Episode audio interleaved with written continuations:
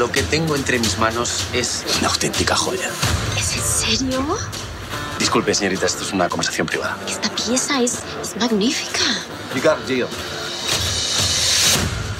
Hemos hecho un buen equipo ahí dentro. Igual podríamos profundizar en ello, ¿no? Te voy a ayudar a colocar ciertas piezas, supuestas obras de arte, a clientes con poco criterio y mucho dinero. Entonces tenemos un equipo. No. ¿Estás grabando? ¿Todo? ¿Grabando? Grabando, ¿Grabando? Estoy grabando. Ok, vámonos. La Cueva de Álvaro, un podcast donde yo, Álvaro Cueva, converso a fondo con el mejor talento del entretenimiento. Hola, ¿qué tal? Bienvenidas, bienvenidos, bienvenides a mi cueva, la cueva de Álvaro, de Álvaro Cueva. Y hoy me retuerzo de placer porque estoy con dos personas que quiero, admiro y respeto. Saludo con muchísimo amor a mi madrina Jimena Romo. Qué placer estar aquí de nuevo. Y bueno, recibo con muchísimo orgullo al hombre más famoso de España, a Max Iglesias. Bueno, bueno, no sé. Sí, Emiliano.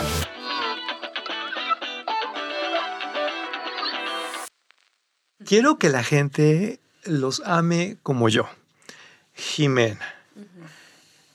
Estás en todos los proyectos que funcionan en México. ¿Por dónde quieres que empecemos? Por el cañonazo en VIX de María Félix, la doña. Por Señorita 89, que hasta temporada 2 nos va a ofrecer. Sí, y ahora los artistas. Creo que María me llegó en un momento muy específico de mi vida, en donde yo también estaba buscando mi fuerza, estaba buscando eh, mi independencia, mi lugar frente a la industria, eh, mi búsqueda de poder dentro de la industria, que es un, un camino muy paralelo al que, al que tuvo María. Eh, y, y también fue muy bonito porque María también me acercó a mi relación con mi belleza, eh, con mi voz. Y luego mm, mm, creo que España, que sí era algo que yo estaba buscando, salir también, ¿no? De, de México. Eh, justo dejé a María antes de que se fuera a España y siento que España fue un regalo por ende de María. Y fue muy bonito llegar a España y la experiencia en España fue maravillosa. Eh, y creo que esto que dices como de que ahorita estoy en los proyectos que más funcionan, creo que tiene que ver con que me concentro mucho de trabajar con personas que tengan la misma ética profesional que yo y eso siempre creo que crea una sinergia que hace que los proyectos funcionen. O sea, yo creo que está mucho en el cómo hacemos las cosas más que en el qué. Para que la gente aprecie cómo te mueves en el medio. ¿Tienes una representante que consigue los proyectos para ti? ¿Todavía haces castings? De Mm, Todavía repente. hago castings. ¿Cómo es? Eh, no, yo creo que en, en la actuación hay algo de magia. La verdad, yo sé que va a sonar muy extraño, pero eh, sí, todo el mundo cree que tal vez eh, tengo una representante que va y me consigue, pero no, en realidad mi relación con mi representante eh, ha sido una construcción eh, de ambos lados. O sea, yo creo que más bien tengo buena intuición y creo que los actores en general sabemos qué es lo mejor para nosotros. La cosa es saber escucharnos.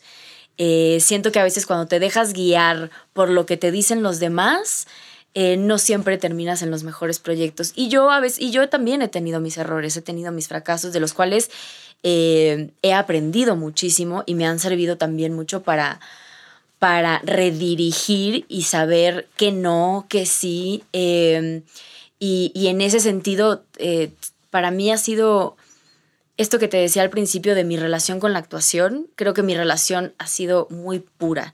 Eh, empecé sin, digamos, tener ese, algo que me, que, me hiciera, que me llevara al estrellato, que me llevara al reconocimiento. Eh, no empecé jugando esos juegos, empecé directamente con la actuación. Eh, me metí a la escuela de actuación y ahí me enamoré todavía más. Y ahora he tenido mucha reflexión de que, o sea, creo que yo soy una actriz que actuó para buscar otras posibilidades de mí, para buscar eh, otras posibilidades del ser humano. Y, y eso me ha permitido conectar con personajes que son muy diferentes a mí, que me han, eh, digamos, estirado eh, como actriz. He crecido mucho, todo el tiempo me dedico a, a- mejorar. Eh, y, también, y, y, luego, no sé, he pasado por procesos en donde me he dado cuenta que es mejor eh, que mi trabajo sea algo que conecte conmigo personalmente. Y, y, entonces busco esas cosas que me relacionan personalmente con los personajes y me doy cuenta que así el trabajo es mucho más honesto y conecta mejor con las audiencias. Exacto, conectar con las audiencias. Tú conectas con el público y eso no se paga con nada. Mm. Ahora, Maxi, háblanos de ti, por favor. Yo no puedo creer que tú comenzaste en esto a los seis años. ¿Qué tal? ¿Qué tal? Es que no fue en cualquier película. No. ¿Al lado de quiénes? ¿Haciendo qué cosas? ¿Qué película? Se llamaba La pistola de mi hermano y era con Vigo Mortensen. ¿Qué? Sí, sí. ¿Así humildemente?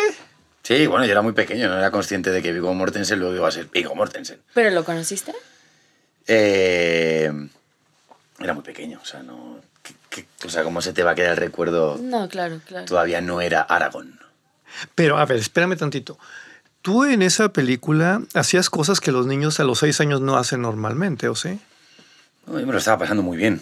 Y el reto, mi primer reto interpretativo fue que en esa película haya una fiesta de cumpleaños después de que el, el, nuestro padre había fallecido y teníamos que estar muy dolidos. Entonces tú ponle a un niño de seis años en una mesa llena de todo tipo de eh, bebidas refrescantes con todo tipo de patatas y gusanitos a que esté triste. No tiene sentido. Y ese era el reto ya, ese fue mi primer reto ante la cámara. Y mira la carrera tan hermosa que has construido. Has estado en muchos de los proyectos más amados de España para el público mexicano. Eso es fantástico. ¿Por dónde quieres que empiece? ¿Por física o química? ¿Quieres que hablemos de la cocinera? ¿Quieres... ¿Qué quieres? No, es que... no, yo no quiero nada. Yo lo, un poco lo que decía Jimena, al final es una carrera de poco a poco y, y son regalos, ¿no? Que cuando tú empiezas a grabar quieres que vaya bien. ¿Cómo seleccionas a los personajes que vas a interpretar? Un poco también lo que decía Jimena, siento que tiene que haber algo que me vincule con esa persona, o por lo menos con lo que está viviendo. Si no me ha pasado a mí, tengo que tener a alguien de referencia que haya vivido algo muy parecido para yo realmente creérmelo y poder otorgarle esa verdad. Si no, a no ser que me digas, oye, vamos a estar haciendo una, una película de, de, naves, ¿no? Vamos a hacer Interstellar. Uh. Pues entonces ahí tendría, tendría que conocer a un padre que sufriera el, la pérdida de sus hijos, no, no un astronauta. Quise comenzar así esta charla porque creo que ustedes tardaron pero se encontraron. Mm. Hacen una de las parejas más perfectas que yo he visto en el mundo de las series en los últimos años. Nacieron el uno para el otro. Muchas gracias. Juro que es verdad. Verlos en Los Artistas, en VIX, es un agasajo, porque Jimena no me dejará mentir. De este lado del Atlántico casi siempre hay una mujer protagónica, un hombre protagónico, y en el lado de España, pues también, de repente destaca una figura. Aquí la pareja va junta. Eso es muy difícil de conseguir. ¿Cómo, cómo trabajaron sus personajes? ¿Cómo fue que los dirigieron para conseguir esa química? Porque, ojo, ¿Eso se trabaja o no, Jimena? Sí, justo eso iba a decir. O sea, eso no, no fue gratuito. Creo que fue algo que tanto Max y yo cuando llegamos teníamos claro que eh, había una dinámica entre los dos personajes de Kata y Yago que eh, tenía que ser atractiva tanto para lo que estaban haciendo, que es estafando a la gente, como para que el público se enganchara tal vez en esta posibilidad de historia romántica. Eh, pero también, o sea, eh, desde sus, lo que los hace diferentes, Kata siendo una mujer muy estratega, muy racional, Yago siendo más la parte, digamos, este, eh, sí, como, ¿cómo lo describirías? Eh, no, más impulsivo, ¿no? Más impulsiva, más... sí, eh, sí, mucho más hábil, digamos, en, en cuestiones como de vender. Eh, teníamos claro que tenía que ser eh, una relación que se pudiera recargar el uno al otro y al mismo tiempo jugar. Y siento que también tuvimos mucha suerte de que los dos le entramos al trabajo igual de, de que queremos, o sea, desde un inicio queremos que las cosas se, se hagan bien, que salga lo mejor posible. Llegamos a jugar, llegamos a proponer. Y eso hizo que el trabajo sea mucho más fácil. Estábamos muy conscientes de que era un trabajo de equipo. ¿Cómo se conocieron Max y Iglesias? ¿Cómo te la presentaron? ¿Fue por Zoom de repente? Eh, ¿Hubo una junta en Madrid, en Miami? ¿Cómo fue? Tuvimos una videollamada, primeramente, y, y nada, las sensaciones fueron muy buenas. Me habían dicho que era una... No la conocía, no tenía el gusto de conocerla personalmente. Ni podía haber, no podía haber visto nada de lo que había hecho. María Félix no estaba, no estaba en España, no, la, la plataforma no, no está habilitada allí todavía. Y entonces no, no tenía el gusto de, de- de conocerla. Y me dio la sensación en la llamada de que, oye, ella estaba muy concentrada en, en hacer el personaje como ella quería y de primeras me pareció muy profesional. Luego ya en ensayos noté que todavía había como, bueno, por parte de ella una cosa de a ver dónde estoy llegando y quién es esta gente, quiénes son estos españoles. Y, y que creo que vino muy bien para, para ese capítulo 1 en el que vamos asentando un poco lo que va a ser la relación y, y, a, y a partir de ahí ya trabajar con esa también comodidad y más confianza. ¿no? Jimena Romo, ¿cómo te sientes siendo mexicana?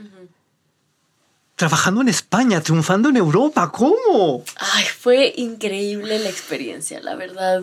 Eh, Madrid es una ciudad increíble que te, que te acoge, eh, pero el equipo con el que me tocó llegar eh, fue muy afortunado porque por un lado conocí a personas muy profesionales, muy talentosas, pero que al mismo tiempo eh, me abrazaron como una familia y me arroparon y, y llegué a tener este, relaciones muy personales con, con, con varios de ellos y, eh, y por otro lado, sí, llegar a otro país a trabajar, digamos, con, sí, supongo que en una cultura diferente que de alguna forma estábamos haciendo lo mismo. eh, eh, me, me di cuenta que no es tampoco que eh, hagan algo distinto, eh, pero sí, sí fue una experiencia muy especial formar parte de la serie. Maxi Iglesias, ¿qué diferencias encuentras entre las series que haces en España y estos proyectos eh, biculturales o internacionales? Bueno, yo siempre lo digo en, en- en los premios platino. Al final tenemos una oportunidad como, como actores de, de juntarnos y de, y de compartir el talento que hay en, las diferentes culturas, Ajá. en los diferentes países, diferentes procedencias y al final es muy nutritivo. Tú, Jimena, ¿qué diferencias encuentras entre trabajar en México y trabajar, por ejemplo, en España? No muchas, en realidad no muchas. Digo, em, eh, era. eh, hubo cuestiones como de, de palabras. Por ejemplo, aquí dicen set acción, allá dicen motor. Y cada vez, y al principio cuando decían motor, yo decía como, "¿Se- ¿habrá un motor que tienen que apagar? Eh, y cuando se los conté y cuando les dije como de, ¿por qué dice el motor?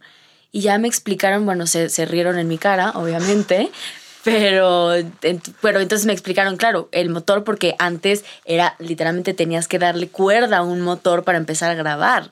Entonces, por eso le dicen motor. Eh, en pero en ese sentido, eh, no, no hubo muchas diferencias tal vez en el- los, las horas de llamado. Aquí trabajamos 12 horas y trabajamos sábados, allá son 10 y no se trabaja sábados. Eh, pero aún así, en general, estamos haciendo lo mismo. Maxi Iglesias, ahora quiero que hablemos mucho, mucho de los artistas, porque estoy convencido de que es una muy buena serie, porque además parte de una de las mentes más geniales de la literatura española. ¿De quién estamos hablando? A ver. Estamos hablando de la- nada menos y nada más que María Dueñas. ¡Wow! Sí.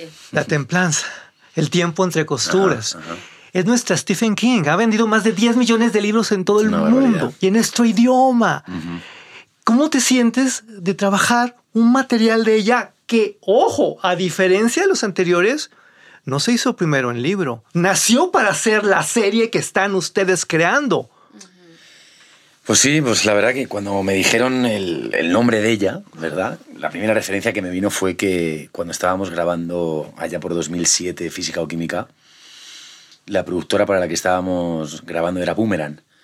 Y Boomerang estaba haciendo el tiempo entre costuras, fue la encargada. Entonces me acuerdo perfectamente que el productor y culpable de que se llevara a cabo la serie dijo, mira, quiero, quiero enseñarte algo, quiero enseñarte unas imágenes de lo que estamos haciendo. Porque él ya sabía que a mí ya me gustaba mucho, ya, estaba además estudiando, yo ya había dicho que quería estudiar producción y demás, y me, me enseñó. Y yo me acuerdo que dije, wow, qué pasada, me enseñó imágenes en Tánger, me, me dijo, además la semana que viene tenemos rodaje en Portugal, y era de las primeras veces que con una serie en España se salía a grabar, ya no solo en Madrid, sino a otras ciudades, ¿no? Hasta ahora, bueno, no era tan, hasta ese momento no era tan común. Se grababa toda una serie pues, en Barcelona, en Sevilla, pero todo esto de, de salir y tener distintas unidades no era tan común. Y me impresionó. Y yo pensé, desde la mayor ignorancia y absoluto desconocimiento, dije, ¿qué tan importante debe ser este libro y esta autora para que haya logrado eh, poder ser eh, ubicado en el mundo audiovisual, ¿no? Y ya obviamente pues me puse manos a la obra, ya obviamente me hice con, la, con el libro y dije, algún día me, me gustaría eh, formar parte de un proyecto de, de María Dueñas. Es que cuando tienes un texto de este tamaño, no te puede ir mal. Jimena Romo, tú no te sientes medianamente privilegiada de interpretar a una protagonista, protagonista, ideada por María Dueñas. Medianamente no, me siento sumamente privilegiada. eh, y me encantó, o sea, a mí me, justo lo que me gusta de María Dueñas son sus personajes femeninos, que aparte son personajes que yo como actriz y como público estoy buscando en, en los proyectos de series y de películas. Y este desde el inicio que me dijeran se trata de unos estafadores de arte y que me contaran justo, Cata es una experta en arte, es una restauradora de arte, es una mujer que tiene una profesión, eh, que aparte es independiente, se las ha hecho ella sola. eh, todo eso dije, este es exactamente el tipo de proyectos que, que estoy buscando y dije gracias por, por el regalo de, de- y por confiar en mí también. Hay algo que yo amo mucho de las series españolas y que creo que hace una diferencia respecto al resto del trabajo iberoamericano. Lo digo con, con mucho amor y con mucho respeto, ¿ok? En España apuestan mucho por el entretenimiento. He tenido el honor de entrevistar a grandes ejecutivos, a grandes creadores, directores, showrunners, lo que quieran. Y todos terminan diciéndome que lo que quieren es que la gente se divierta. Ya sea con suspenso, ya sea con amor, ya sea con lo que sea, pero diversión ante todo. Ustedes tienen una serie muy divertida. ¿Es humorística o no, Max Iglesias? Pues la verdad, Álvaro, que, que yo creo que le hemos arrancado más humor incluso de que a lo mejor podía estar previsto en un inicio, ¿no? Eh, y nos lo han dicho hasta incluso los guionistas, nos han dado la enhorabuena porque le hemos dado un poco más de vida y de más capas de lo que, de lo que podía tener. Y siempre, con todo el respeto al trabajo de guion, por supuesto, eh, proponiendo, ¿no? Y, y- y- y abiertos a también a que nos dijeran que no. Ahí, para eso están las propuestas, para que también te puedan decir, vete con tu propuesta a tu casa. Y en este caso lo hemos peleado y, y, es muy entretenida la serie, por eso mismo, porque al final está, eh, digamos, eh, marcada en un ámbito de arte, de, de- intriga, pero al mismo tiempo hay dosis, momentos de humor, de romance, valores de la familia, eh, la, la lealtad y el compromiso de las amistades, la relación entre dos hermanas, la relación entre padre e hijo, entre abuela, padre, eh, hijo y nieto, Eh. en este caso. Entonces al final hay como muchas, eh, digamos, eh, muchos ingredientes a los que agarrarse. Es un espectáculo muy completo, muy redondo, muy, muy, muy gozoso. Eh, ¿Cómo consigues, Jimena Romo, que algo tan lejano para las multitudes como el arte se convierta en una experiencia tan entrañable, tan popular? Porque si de repente yo te digo, ay, vamos a ver una serie sobre artistas, ay, pues como que lo piensas. Y ya cuando estás ahí no la puedes soltar, qué locura. Es, que justo creo que tiene que ver con que estamos hablando del lado em, tal vez más falso del arte. Estamos hablando de justo personas que están interesadas en el arte por lo que vale, por el dinero. Y estamos hablando de dos personajes que están timando a estas personas con obras falsas. Y creo que lo, que, lo, lo divertido de la serie es justo eh, entender todo lo que tiene que ver con la falsificación, el engaño, el timo, eh, lo que siento que estos personajes, eh, decíamos, son, son unos pícaros y todo lo que involucra, de alguna forma, ¿por qué una obra de arte tiene que valer millones? Solamente porque tiene un nombre, porque alguien te dice que es qué, porque está valorado por una institución o por qué y cómo realmente es como hay, hay una parte de ese medio en donde lo que realmente vale es el dinero en sí. Y creo que la serie lo hace de una forma, eso, como dices, muy entretenida, muy fresca, muy hábil. Eh, creo que la factura también de cómo está hecho, ¿no? Este, todo la onda visual me parece que eh, lo hace todavía más atractivo. Es como un Ocean's Eleven, es una, un delirio, porque además, Maxi Iglesias, qué belleza de todo, de locaciones, de vestuario. Cuéntanos de eso, por favor. Pues la verdad que sí, Álvaro, la verdad que tiene ahí o sea, unos factores que, que engloban y que arropan eh, ya no solo la historia y el, y el guion, sino eh, que a nivel visual son muy atractivas, ¿no? Eh, para mí, obviamente, lo más importante siempre es la historia y lo que los personajes tienen que contar, pero si además tienen la oportunidad de contarlo rodeados de todos estos factores con ese nivel, también te obliga a estar a la altura. Te obliga a que el personaje no, no, no, esté, no, no haga contraste con un lugar tan difícil de conseguir grabar como puede ser el retiro. ¿Cómo te sentiste en esa ropa, Jimena? Porque Mm. qué cosa. Sí, no, la verdad que eh, el departamento de vestuario hizo un gran trabajo. Sí. NASA eh, es espectacular, pero me gustó mucho porque a mí me gusta mucho colaborar con esos departamentos, con vestuario, con maquillaje y con peinados, porque creo que yo puedo cambiar mucho dependiendo de, o sea, y creo que también habla mucho el personaje, habla mucho de la psicología del personaje, y en esta, además, eh, teníamos que jugar con... eh, hacer, digamos, como a dos catas, a la cata normal de la vida cotidiana y a la cata estafadora, a una cata que tiene que jugar con su aspecto físico, por un lado, para, sí, para engañar a la gente, para que la gente la viera de cierta forma, ¿no? Eh, tienes que jugar a que la gente confía en ti, porque como te ven, te tratan. Eh, pero más adelante empieza también el rollo de que empieza a personificar a otras personas, ¿no? Entonces empieza a disfrazar y, y todas esas cosas me, me divertí muchísimo de llegar. Teníamos, por ejemplo, en algún momento hago como eh, una especie de gringa. Entonces era de, bueno, ¿cómo estaría vestida? El director tenía como una idea y entonces eh, yo me puse a buscar como imágenes, entonces decía, pero no, hay que ponerle que si sus, sus este, cositas que tienen estas gringas y que la bolsita y la, la gorra eh, y luego buscar con, con el peinado, bueno, cómo podemos hacerlo. Todo eso fue un, o sea, un agasajo que me gustó mucho eh, con estas chicas eh, que también estuvieran muy abiertas a colaborar conmigo y que si hay una segunda temporada creo que nos podríamos divertir todavía más. Jimena Romo, eh, ¿no te da miedo de repente que estamos hablando de defraudadores? Y ya sabes, no faltará quien se azote y diga, oh no, hay un mensaje muy negativo detrás de esta serie. Mira, eh, la- las, las películas, las series al final las toma la gente desde su punto de vista y eso me parece también bien.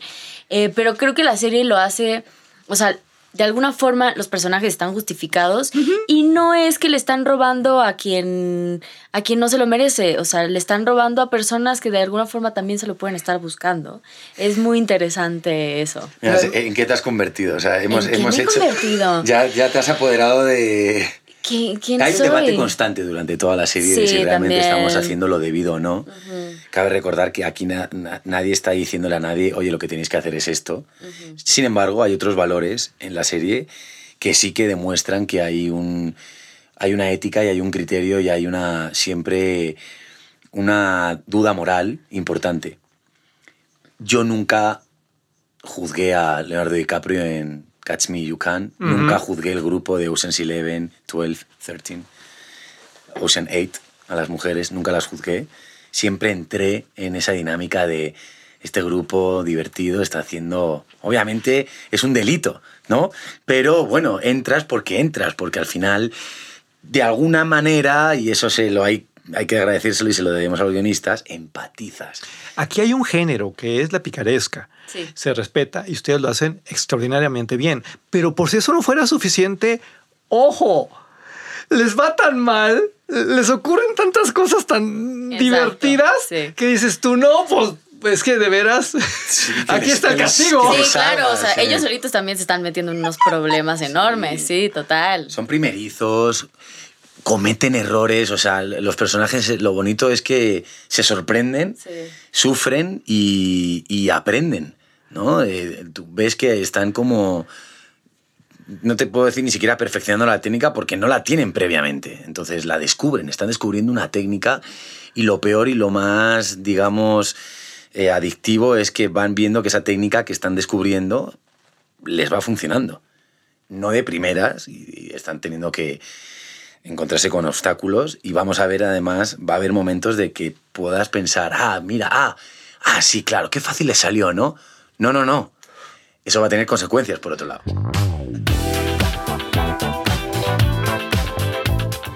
Ambos son grandes estrellas internacionales.